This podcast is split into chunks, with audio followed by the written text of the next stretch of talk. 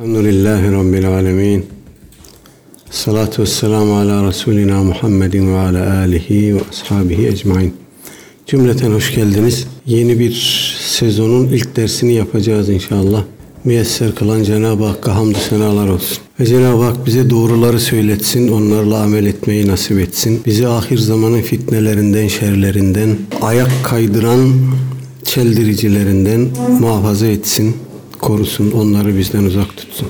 Zulüm bir İslami kavramdır. İslami kavramlardan birisidir. Temel kavramlardan birisidir. Dolayısıyla onu bizim kaynaklarımız nasıl tarif etmişse öyle anlamamız lazım. Genellikle biz günlük dilde zulüm kelimesini gücü yetenin, gücünün yettiği kimsenin işte sırtına vurması, onun malını elinden alması, onu mağdur etmesi gibi anlıyoruz.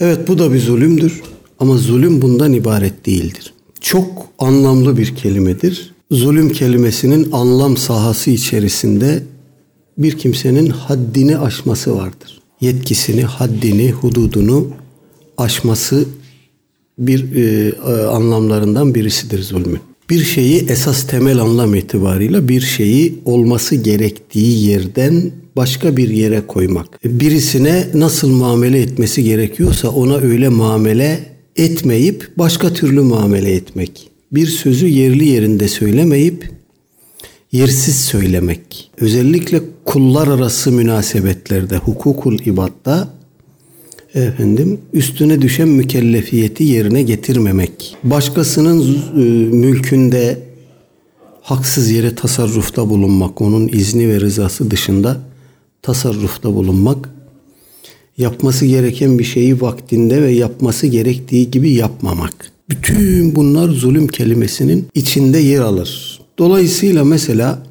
bir patronun işçisine zulmünü kolay anlarız da işçinin patrona zulmünü çok algılayamayız. Böyle bir şey dilimizde, algımızda yoktur ama işçi de patronuna zulmedebilir. İşini tam yapmaz, kaytarır. Zamandan çalar, emekten çalar, kaliteden çalar.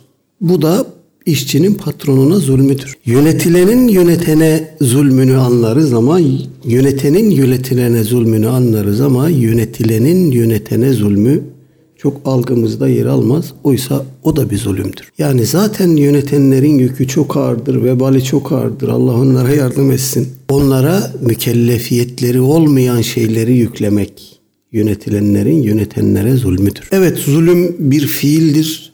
Neticesi failine döner. Bu dünyada her ne kadar mazluma neticesi gider, ona tesir eder gibi görünse de hatta öyle olsa da uhrevi planda zulüm onu yapana döner. Kur'an-ı Kerim'de pek çok ayeti kerimede Allah Teala'nın zalimleri sevmediği vurgulanır. Zulmü sevmez, zalimleri sevmez, zalimleri iflah etmez. Dolayısıyla zulüm e, üzerinde ne kadar durulsa seza bir kavramdır. Anlam sahası çok geniştir dedik. Mesela küfür bizatihi bir zulümdür. Küfür fiili ahirette failine dönecek. Failinin aleyhine netice verecek. O yüzden kafirler zalim olarak nitelenmiş Kur'an-ı Kerim'de. Belil kafirune humuz zalimun. Kafirler zalimlerin ta kendileridir. Her kafir oysa günlük dildeki kullanımda her kafir zulmetmez, zalim değildir, başkasının hakkını gasp etmez. Hatta düzgün yaşar, doğru yaşar, dürüst yaşar, vatandaşlık efendim e, vazifelerini yerine getirir ama bizatihi onun küfrü kendi kendine zulmüdür. İnsan hep başkasına zulmetmez, kendisine de zulmeder ve insanın kendisine dönük zulmü çoğu zaman dikkatlerden kaçar. Her kötü fiil, her masiyet sahibine dönen bir zulümdür. Sahibini çünkü ahirette azaba muhatap edecek. O yüzden masiyet zulümdür. Küfür zulümdür. Küfrün zirvesi olan şirk ise büyük zulümdür. Hazreti Lokman'ın oğluna tavsiyesinde Kur'an-ı Kerim'de geçiyor. Şirk büyük bir zulümdür oğlum diyor. İnne şirke le zulmun azim. Şirk büyük bir zulümdür. Basamak basamak, derece derece, kademe kademe bir anlam çeşitliliği var. Müminler de zalim olur mu? Olur. Müminler de zulmeder mi? Eder. Birazdan göreceğimiz hadis-i şeriflerde bunu detaylı olarak müzakere edeceğiz inşallah. Mesela Cenab-ı Hak Bakara suresinde talak mevzunu açıklarken enteresandır gerçekten. Ayet-i kerimeyi baştan talaku merretan talak ikidir. Bir karı koca, bir evlilik münasebeti, bir nikah akdi. Bunların Allah göstermesin ayrılması söz konusu olursa talak ikidir. Erkek eşini bir talak vererek boşayabilir. İsterse iki talakı da aynı anda verebilir. İsterse üç talakı da aynı anda verebilir. Bu iki son iki seçeneğe biz bid'i talak diyoruz. Bid'at olan talak ama geçerlidir. Cenab-ı Hakk'ın en sevmediği mübah talaktır. Mekruh e, bir fiildir. Ama haktır. Bizde katolik nikahı yoktur. Eğer eşler geçinemiyorsa, birbirlerine hayatı zindan ediyorlarsa nikah nasıl haksa talak da öyle hak. Dolayısıyla talak ikidir buyuruyor Cenab-ı Hak. Et talaku merretan fe imsakum bi marufin ev tesrihun bi ihsan. Bundan sonrası, ikiden sonrası ya iyilikle tutmak, güzellikle tutmak veya iyilikle bırakmak, salı vermek boşamaktır. Ee, o kadar öğretici bir ayet ki yani birbiriyle geçinemeyen insanların boşanması bile güzellikle olsun diyor Cenab-ı Hak. Boşanmanız bile güzellikle olsun. Fe imsakum bi marufin maruf veç ile tutun iki talak verdiniz üçüncüye gelmeden ya güzellikle tutun bu bağı devam ettirin olmazsa ev tesrihun bi ihsan ihsan üzere salı verme ya da bunu yapın. Ve la yahillu lekum en te'khudû mimma ateytumuhunne şey'en. Boşadığınız hanımlara verdiğiniz şeylerin herhangi birisini onlardan istemeniz, almanız size helal olmaz. İşte mehir verdiniz, başka şeyler verdiniz. Bunları almanız size helal olmaz. İlla en yakafa ella yuqima hududallahi. Eğer erkeğin ve kadının velileri, akrabaları, taraftarları, büyükleri o ikisinin Allah'ın hudutlarını muhafaza edemeyeceğinden korkarlarsa o zaman başka bir şey de bulunabilir. İşte birazdan göreceğiz. Kadın erkeğe beni boşa der onun karşılığında ona bir şey verir. Para verir, mal, mül, mülk verir, mal verir. Bu bir e, şeydir.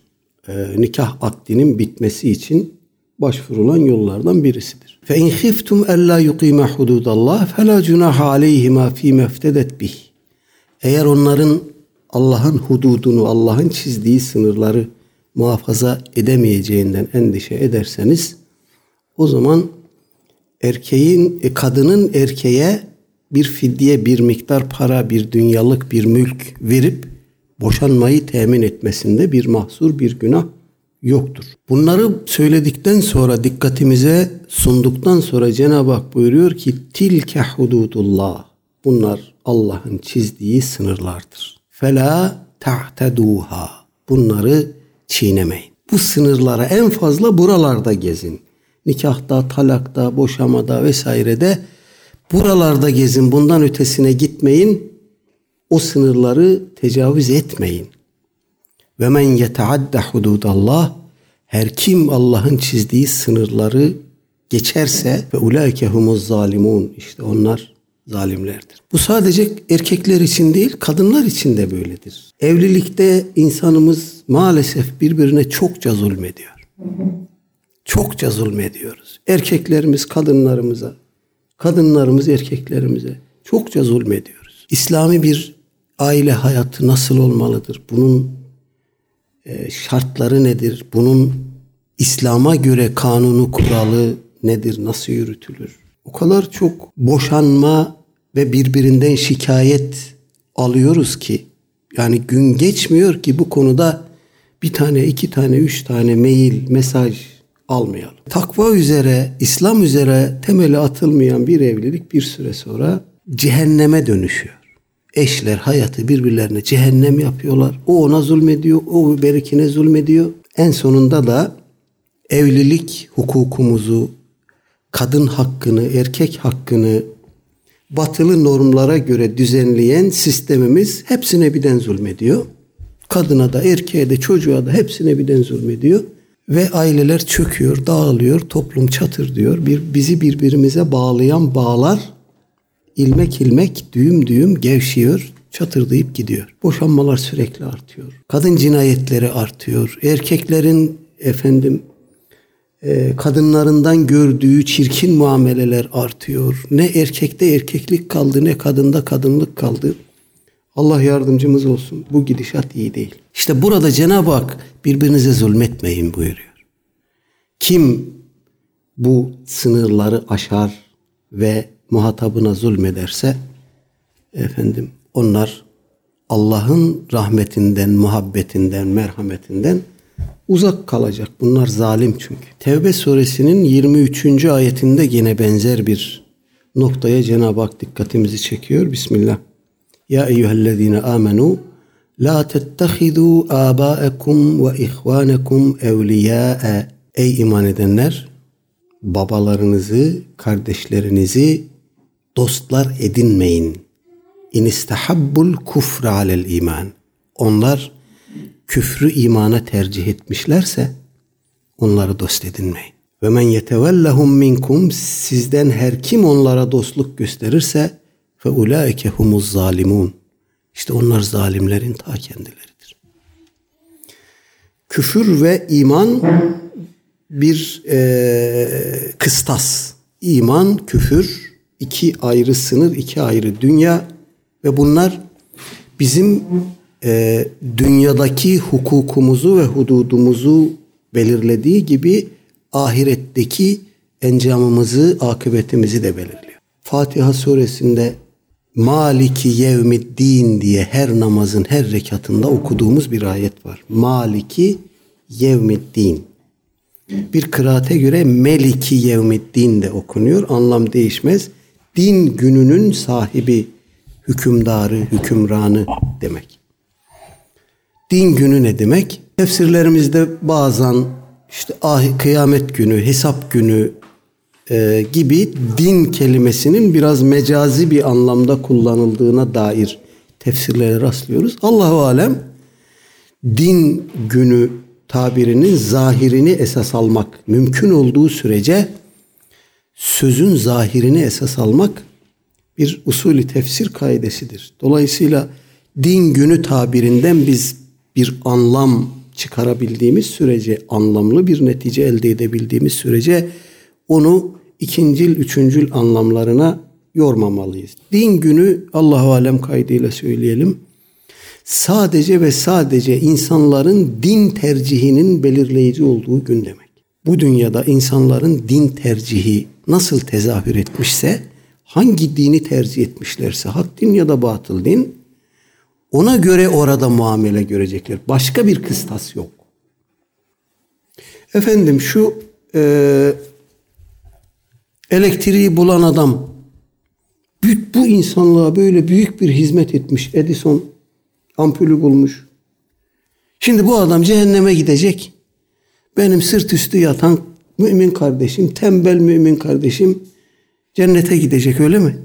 Böyle adalet olur mu? Bu adam bütün insanlığı aydınlatmış. Bu nasıl cehenneme gider? Böyle şey olur mu? Bu ilahi adalete sığar mı? Bu tarz akıl yürütmelere çok rastlıyoruz bu modern zamanda. Özellikle modernitenin etkisiyle bu tarz akıl yürütmelere çok rastlıyoruz. Buradaki tehlike elektriğin icadını değer bakımından Cenab-ı Hak nezdindeki önemi, hassasiyeti bakımından imanla eşitlemek hatta onu tercih etmek gibi bir arızadan kaynaklanıyor. İmandan daha üstün bir değer var mıdır? Yoktur. Bir kısım insanlar imanlarına zulüm karıştırmış olabilir bir kısım müminler. Ama bu onların imanları muteber olduğu sürece Cenab-ı Hak nezdindeki kıymetlerini azaltmaz. Azaplarını görürler, e, hak ettikleri cezayı çekerler ama nihayette gidecekleri yer gene mükafat yurdudur. Dolayısıyla Edison elektriği ampulü buldu. Bir başkası bir başka şeyi buldu. İnsanlar aya gitti. Elimize böyle bir teknolojik nimetler veriyorlar. Bunları büyük bir efendim e, minnettarlıkla alıyoruz, kullanıyoruz filan. Bu adamlar cehenneme mi gidecek? İman etmedikleri sürece cehenneme gidecek. Din gününün kıstası budur. İmandır, din tercihidir. Evet, burada bir nokta daha bu ayeti kerimeyi okuduğumda e, aklıma geliyor. Dinler arası diyalog sürecinde bize ehli kitabı çok sevdirdiler. Hele o cebinde cevşen taşıyan papazları çok sevdik biz. Bunlar böyle nurani insanlar oldular. Dünyamıza girdiler, gönlümüze girdiler. Bazı mümin kardeşlerimize sırt döndük, arka döndük. Onları lanetledik, hiç görmedik. Ama onlarla öyle bir dost olduk ki can ciğer e, kardeş olduk. Bunların işte Kur'an-ı Kerim'de anılan gece sabahlara kadar secdelere kapanıp gözyaşı döken Rablerinden bağışlanma isteyenler olduğunu söyledik. Bunlar da o Vatikan'ın karanlık dehlizlerinde insanlığın ve ümmeti Muhammed'in geleceği konusunda ne tür dolaplar çevirelim diye asırlardan, bin yıllardan bu yana dümen çeviren, plan yapan, proje üreten insanlar. Bediüzzaman Said Nursi merhum Abdülhamit Han dönemi uygulamalarından şikayet eden ulemadan birisiydi malumunuz. Onun aleyhinde bulundular hep. Meşrutiyet gelince yani İttihat ve Terakki çetesi, komitesi iş başına gelince çok sevindi Müslümanlar. Meşrutiyet geldi, hürriyet geldi falan diye.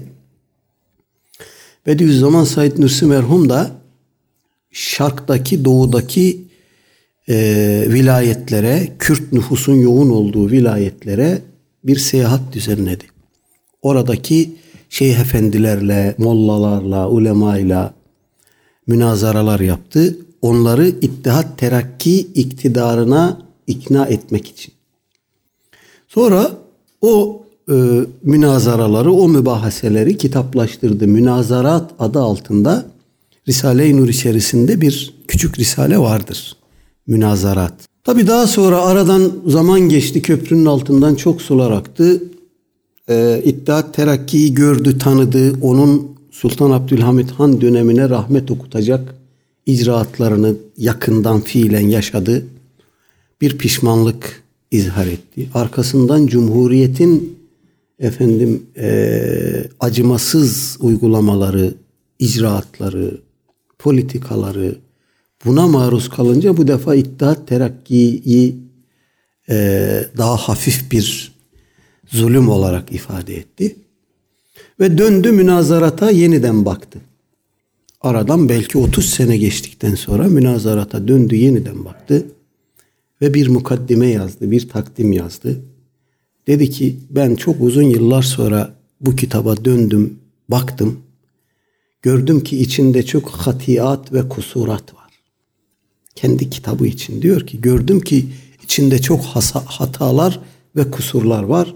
Allah onu müellifinin ihlasına, samimiyetine, iyi niyetine bağışlasın.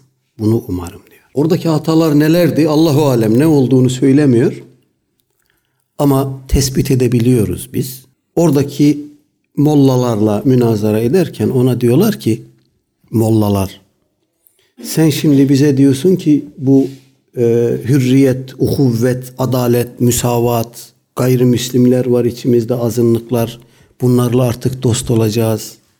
Efendim azınlıklara e, merhametli davranacağız. Hatta genel olarak ehli kitaba daha mutedil, daha mülayim davranacağız. Ama Kur'an-ı Kerim'de Cenab-ı Hak onlara dostluk etmeyin diyor. Nasıl bağdaştırıyorsunuz bunu?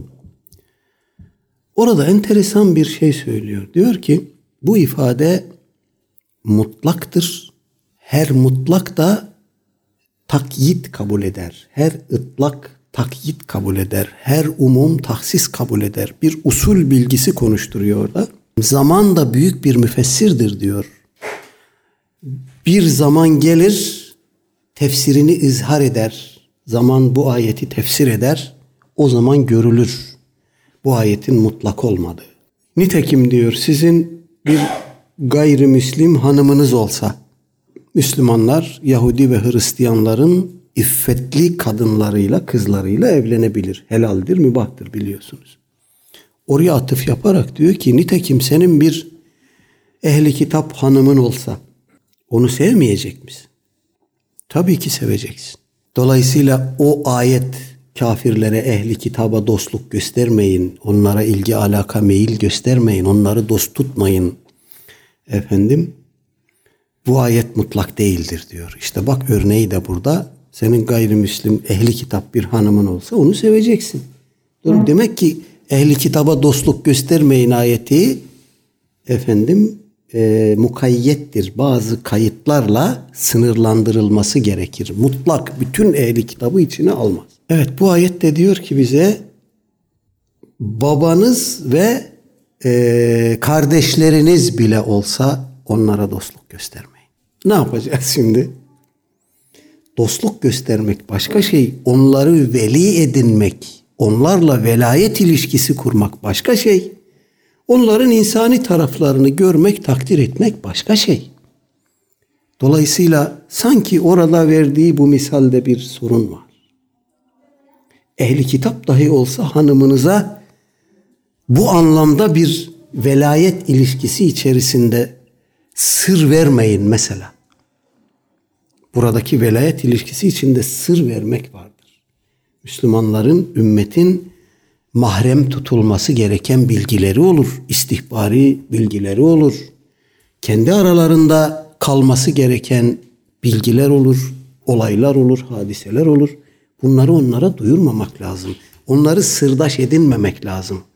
Burada kişi kendi babası ve kardeşine karşı dahi velayet ilişkisi kurmaktan sakındırılıyor. Allahu alem kim bunları yaparsa sizden işte onlar zalimlerin ta kendileridir. Kime zulmediyor bunlar? Kendilerine, kendi nefislerine.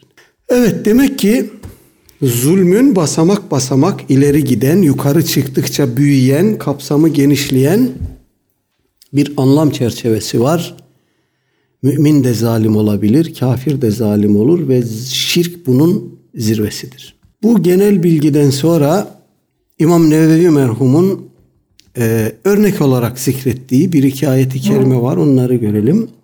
Bunlardan birisi Mümin suresinin 40. 18. ayeti. Bismillah maliz zalimine min hamimin ve la şefi'in yuta. Zalimlerin burada kastedilenler kafir zalimler tabi. Zalimlerin ne bir dostu ne de sözü dinlenecek, itibara alınacak bir şefaatçisi vardır. Ayet-i kerimenin başından İmam Nevi merhum yarısını almış. Başından aldığımızda anlam tam oturuyor yerine. Cenab-ı Hak buyuruyor ki ve enzirhum yevme yevmel azifeti ilel kulubi ledel hanaciri kazimin. Onları öyle bir günden sakındır. Öyle bir gün hakkında onları korkut ki efendim insanların kalpleri neredeyse boğazlarına gelir, dayanır. Sıkıntıdan, gerilimden, korkudan efendim boğazlarına gelir, düğüm olarak dayanır. Mali zalimine min hamimin ve la şefi'in yuta. Zalimler için ne bir dost, vefalı bir dost ne de sözü dinlenir bir şefaatçi vardır. İkinci ayeti kerime İmam Nevevi merhumun zikrettiği Hac suresinin 71. ayeti ve maliz zalimine min nasir zalimler için hiçbir yardımcı yoktur. Gene bu da kafir zalimlere dönük bir tehdit. Evet bundan sonra İmam Nevevi merhum hadis-i şeriflere geçiyor. Riyazu Salihinin 205 numaralı hadisi An Cabir'in radıyallahu anhu enne Resulullah sallallahu aleyhi ve selleme kal اتقوا الظلم فإن الظلم ظلمات يوم القيامة واتقوا الشح فإن الشح أهلك من كان قبلكم حملهم على أن سفكوا دماءكم واستحلوا محارمهم رواه مسلم İmam Müslim rahimehullah nakletmiş. Cabir İbni Abdullah radıyallahu anh naklediyor. Diyor ki enne Resulullah sallallahu aleyhi ve selleme kal. Aleyhissalatü vesselam Efendimiz buyurdu. İttekuz zulme. Zulümden sakının. Kime diyor? Ümmetine diyor. Demek ki ümmeti de zulme sapabiliyor. Sapabilecek. Zulümden sakının.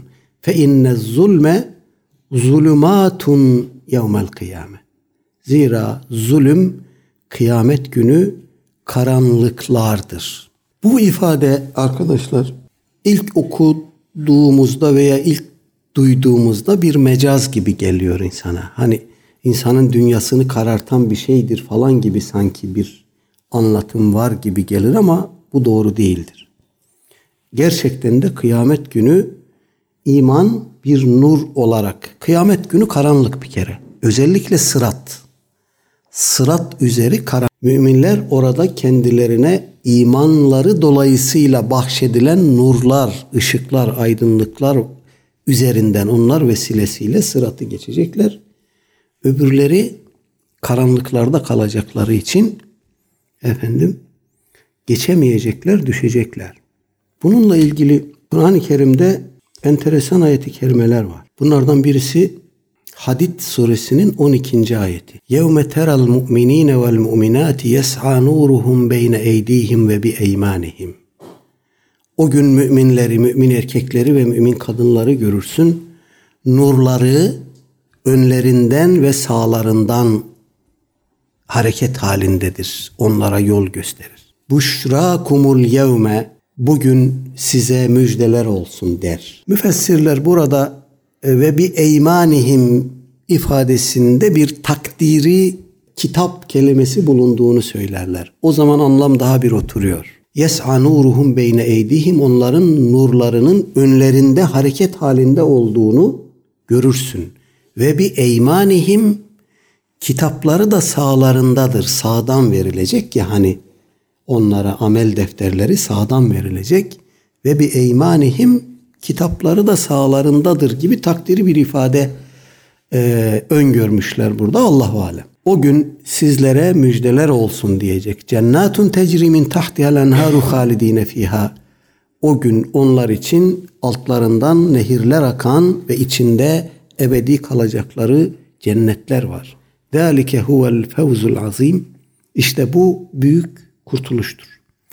Yevme yekulul münafikun vel münafikat işte o gün münafık erkekler ve kadınlar diyecekler ki lillezine amenu iman edenlere diyecekler ki unzuruna nektebis min nurikum. Ne olur bize doğru dönün bakın da biz de sizin nurunuzdan istifade edelim O karanlıktan kurtulmak için müminlere böyle bir yalvarışta bulunacaklar. Bize doğru yönünüzü dönün bize bakın da o nur bize de aksetsin de yolumuzu bulalım ondan istifade edelim. قِيلَ ارْجِعُوا وَرَاءَكُمْ Onlara denilir ki arkanıza dönün. فَالْتَمِسُوا فَالْتَمِسُوا نُورًا فَضُّرِبَ بَيْنَهُمْ بِسُورٍ لَهُ بَابٌ O zaman onlar bir ışık aramakla meşgul olurlar, ışık ararlar, nur ararlar, bulamazlar ve müminlerle onların arasına kapısı olan bir sur, bir engel, bir duvar çekilir.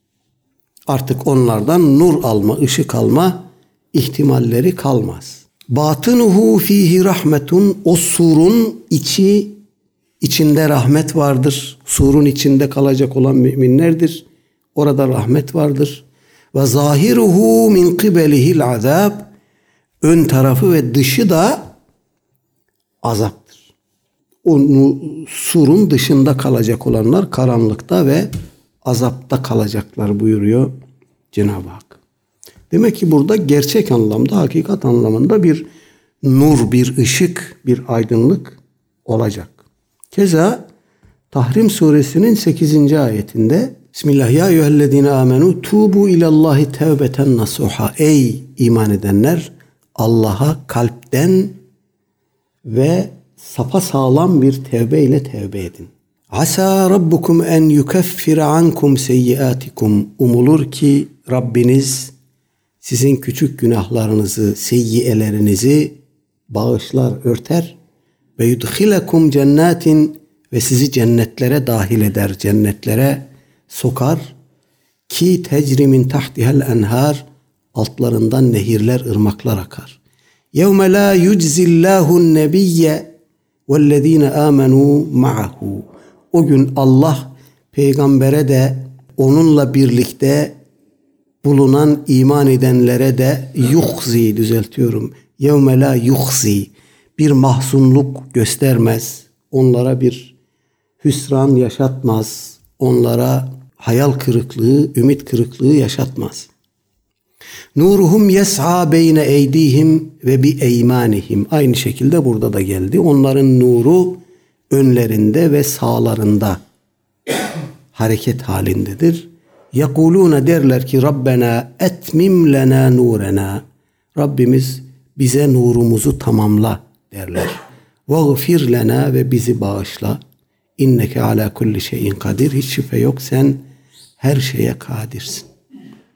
Evet buralardan anlaşılıyor ki Kur'an-ı Azimüşşan'da da bu nur ve zulmet, aydınlık ve karanlık kıyametin efendim zati bir özelliği olarak hakikat anlamında düşünülmelidir. Abdullah bin Mesud radıyallahu anh sahabenin fukahasından, ulemasından enteresan bir bilgi veriyor. Bu yes'a nuruhum beyne eydihim ifadesi hakkında bir tefsir sadedinde diyor ki onların önlerinde hareket halinde olacak onlara yol gösterecek olan nur ala kadari amalihim her bir mümine amelleri ölçüsünde önünü aydınlatacak miktar bir nur verilir. Minhum men nuruhu mislul cebel. Onlardan bir kısmının nuru bir dağ gibidir adeta. Kocamandır.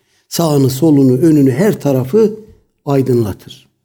Ve minhum men nuruhu mislen nahle. Bir kısımları da vardır müminlerin.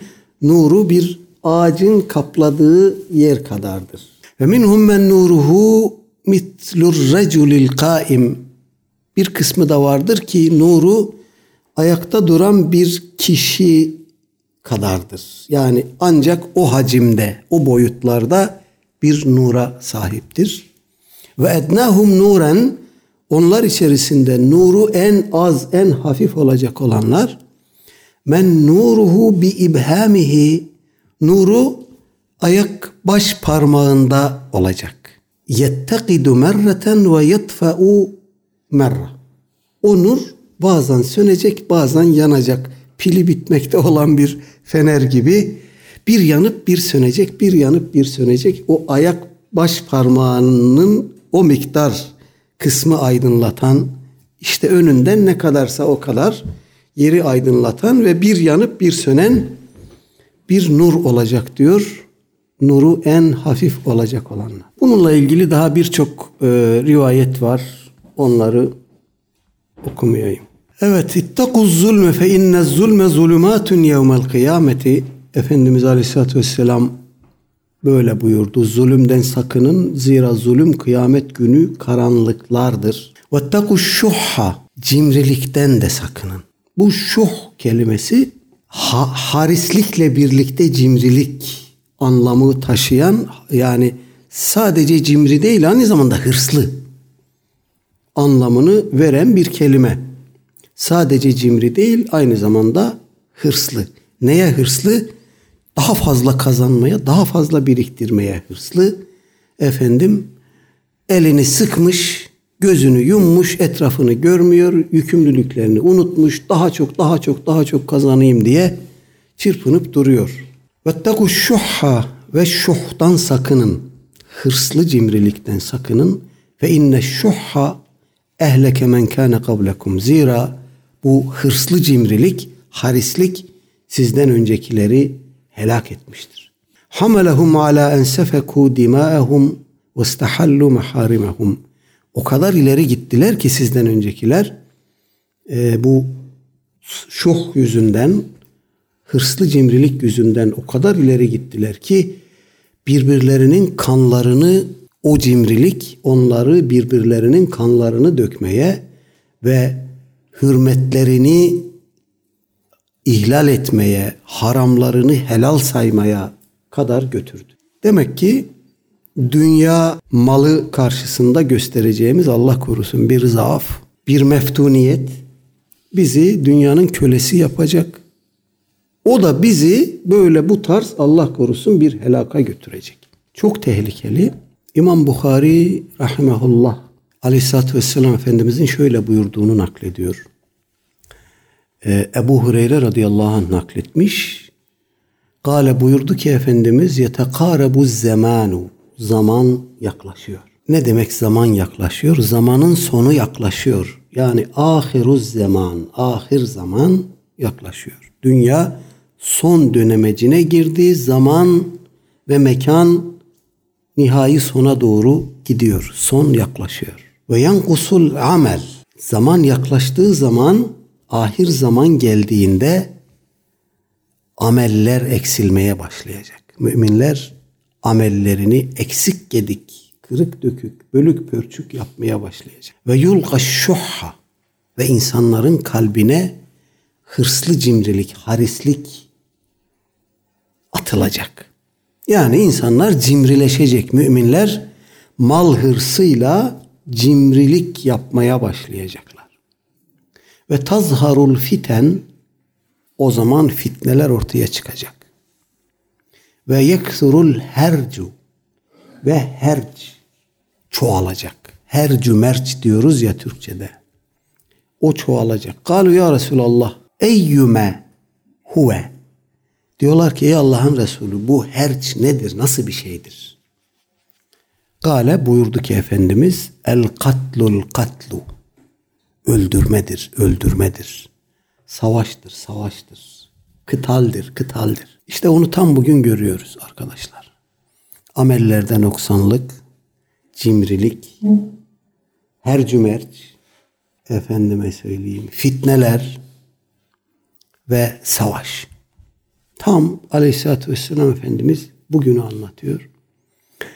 Ee, bu ahir zaman hadisleri o kadar önemlidir ki yaşadığımız anı anlamlandırmak, bu an hakkında, bu zaman dilimi hakkında doğru hükmü vermek için önümüzde Efendimiz Aleyhisselatü Vesselam'ın hadislerinden başka somut bir rehberimiz yok.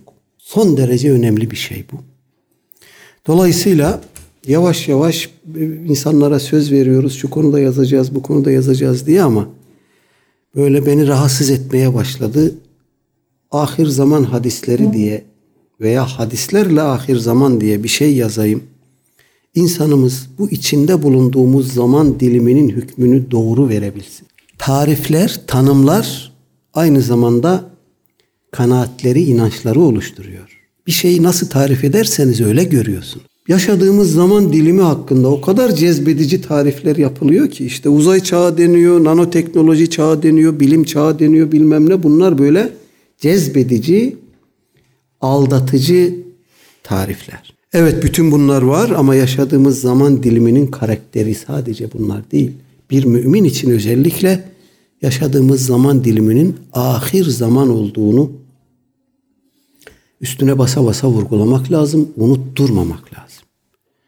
Böyle olunca Aleyhisselatü Vesselam Efendimizin ahir zamanda ne yapmamız, neye dikkat etmemiz gerektiği konusundaki rehberliğini de önümüze açıyoruz.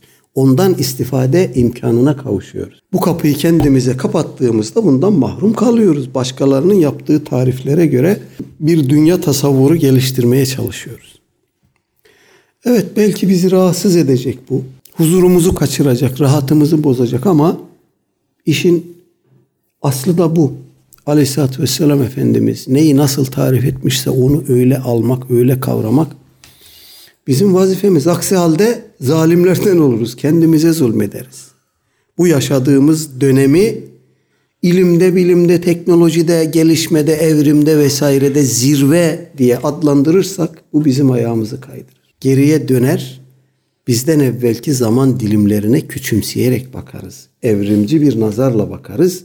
Onlar az gelişmiş insanlardı. İnsanların az gelişmiş olduğu bir dönemde inmiş hükümlerdi falan demeye başlarız. İşte bu da bizi Allah korusun Aleyhisselatü Vesselam Efendimizin hatta lev dehalu cuhra dabbin dediği noktaya götürür.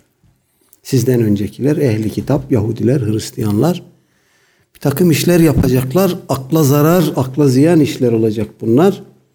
Ta ki onlar bir kertenkele deliğinden bile girse siz de arkalarından gireceksiniz. İşte bunu bu olacak. Olan şu anda budur. O kertenkele deliğinden girmek için Kur'an-ı Azimüşşan'ı tahrif ediyoruz. Sünnet-i seniyeye ve hadislere burun kıvırarak bakıyoruz.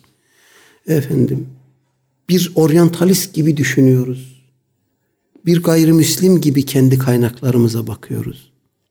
Bizim efendim tefsir, Kur'an-ı Kerim'i tefsir edeceğini düşündüğümüz, kendisi de kendisini müfessir olarak gören bir hocamız bize kitaplarından birinde Rudy Parrett diye bir müsteşrikten şöyle bir pasaj aktarıyor. Katılarak kendi iddiasını delillendirmek, gerekçelendirmek için Rudy Parrett diyesiymiş ki Müslümanlar bir seçim yapmak zorundadır.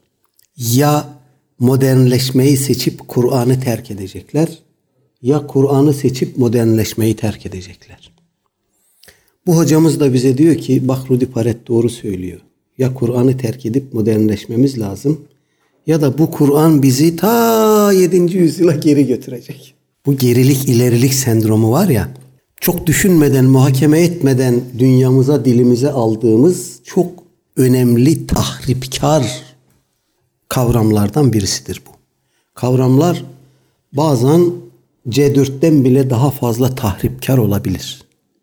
Bu ilerleme gerileme meselesi bu kavram da böyledir. Bu kavram üzerine kurulan dünya sahte bir dünyadır. Hakikat değildir. İlerleme adına bu ümmet selefine, mazisine, Kur'an'ına, sünnetine, efendim ilimlerine, tecrübelerine, yabancılaştırılıyor. Onlara hatta düşman ediliyor. Düşmanlarımız dost oluyor, dostlarımız düşman oluyor. Ahir zamanın ileride gelecek inşallah Deccal konusunda Efendimiz bizi sakındıracak. Deccal konusunda o hadis e, son derece enteresan. Kıyamet alametleri konusunda Deccal baş aktördür. Kıyamet faslında, kıyamet sahnesinde baş aktördür. Acaba Deccal fitnesi neden fitne-i ekberdir? Fitne-i kübradır daha doğru bir tabirle. Neden Deccal'in fitnesi en büyük fitnedir? Onu inşallah birazdan görelim. An Ebi Hureyre radıyallahu anhu enne Resulullah sallallahu aleyhi ve selleme kal لتؤدن الحقوق إلى أهلها يوم القيامة hatta yukadeli şatil celhai mine şatil karna. Ravahu Müslim. İmam Müslim rahimahullah nakletmiş. Ebu Hureyre radıyallahu anh diyor ki aleyhissalatü vesselam Efendimiz şöyle buyurdu. لَتُؤَدَّنَّ الْحُقُوقُ ila ehliha.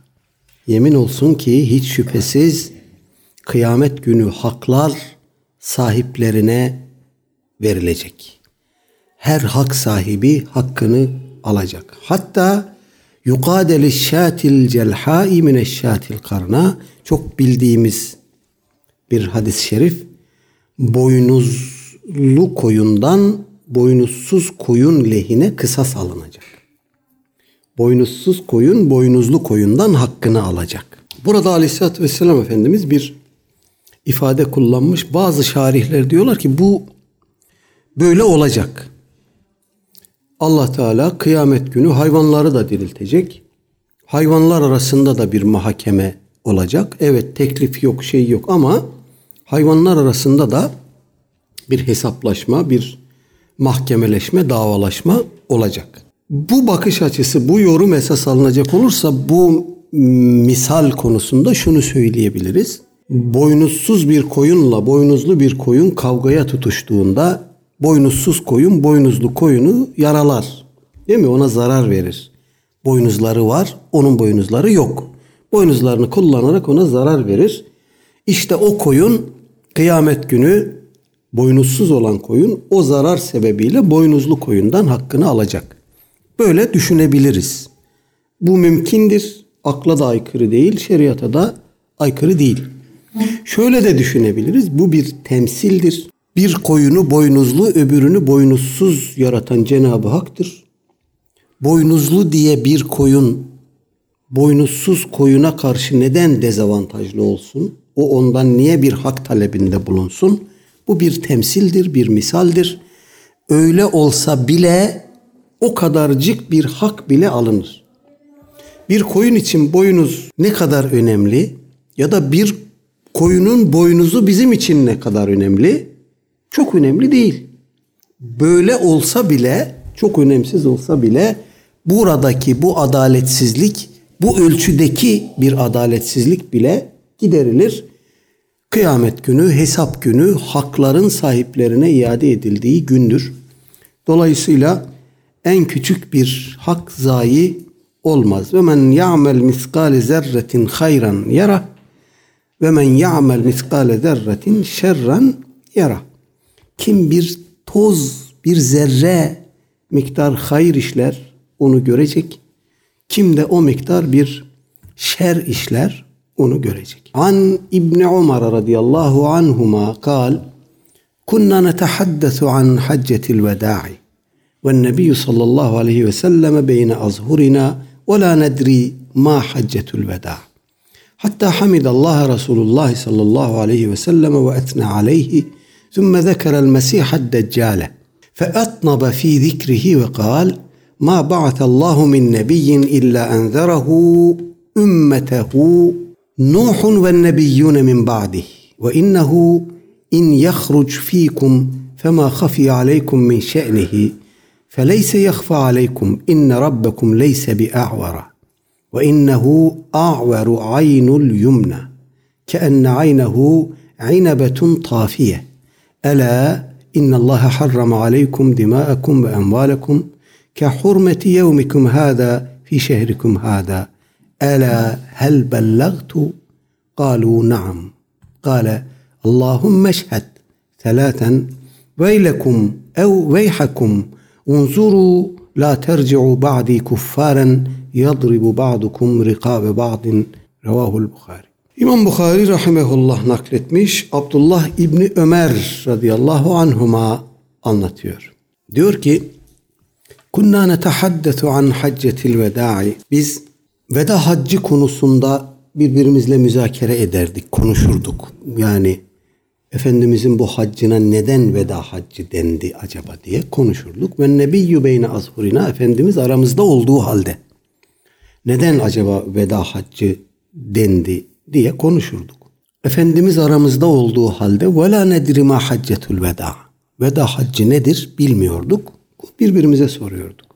Hatta Hamidallah Resulullah sallallahu aleyhi ve sellem ve etne aleyhi ta ki aleyhissalatü vesselam Efendimiz hutbe irad etmek veya bir hitabede bulunmak üzere e, Allah Teala'ya hamd etti, ona sena etti, methü senada bulundu. Tümme zekerel mesihad deccale sonra Mesih Deccal'ı zikretti. Fe etnabe fi zikrihi ve onun üzerinde epeyce bir durdu.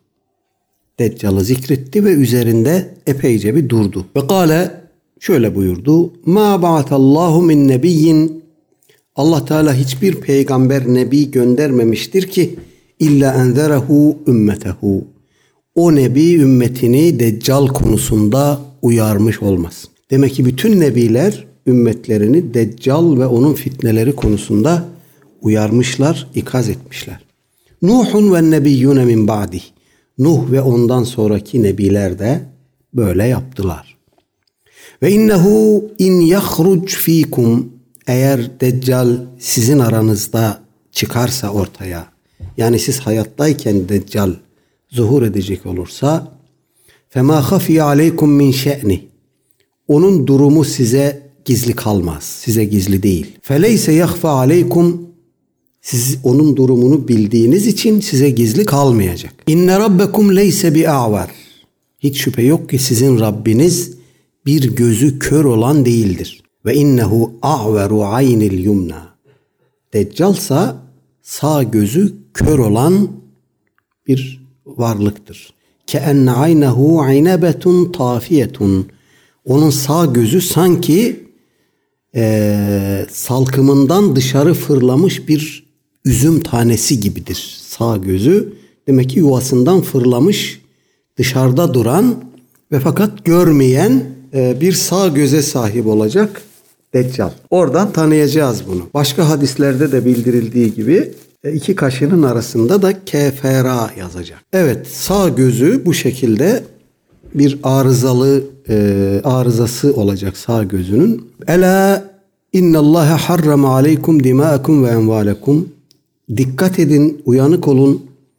Allah sizin kanlarınızı ve mallarınızı size haram kılmıştır. Ke hurmeti yevmikum hâzâ ve fî şehrikum hâzâ tıpkı bu günümüzün ve içinde bulunduğumuz bu ayımızın yani Zilhicce ayının hürmeti gibi.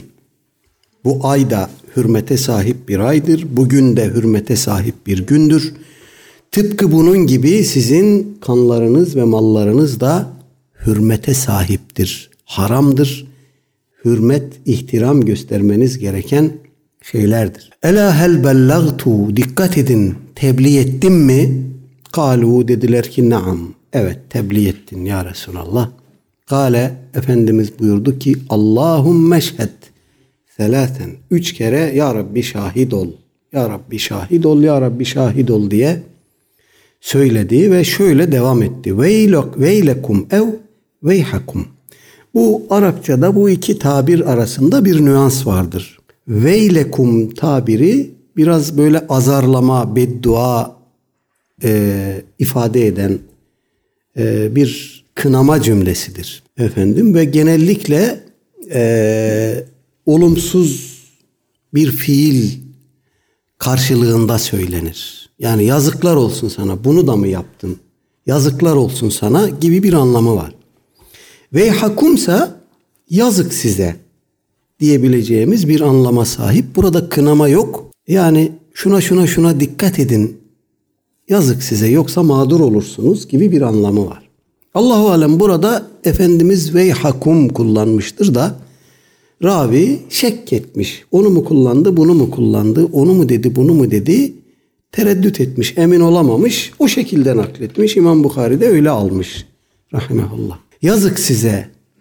Unzuru iyi bakın, dikkat edin.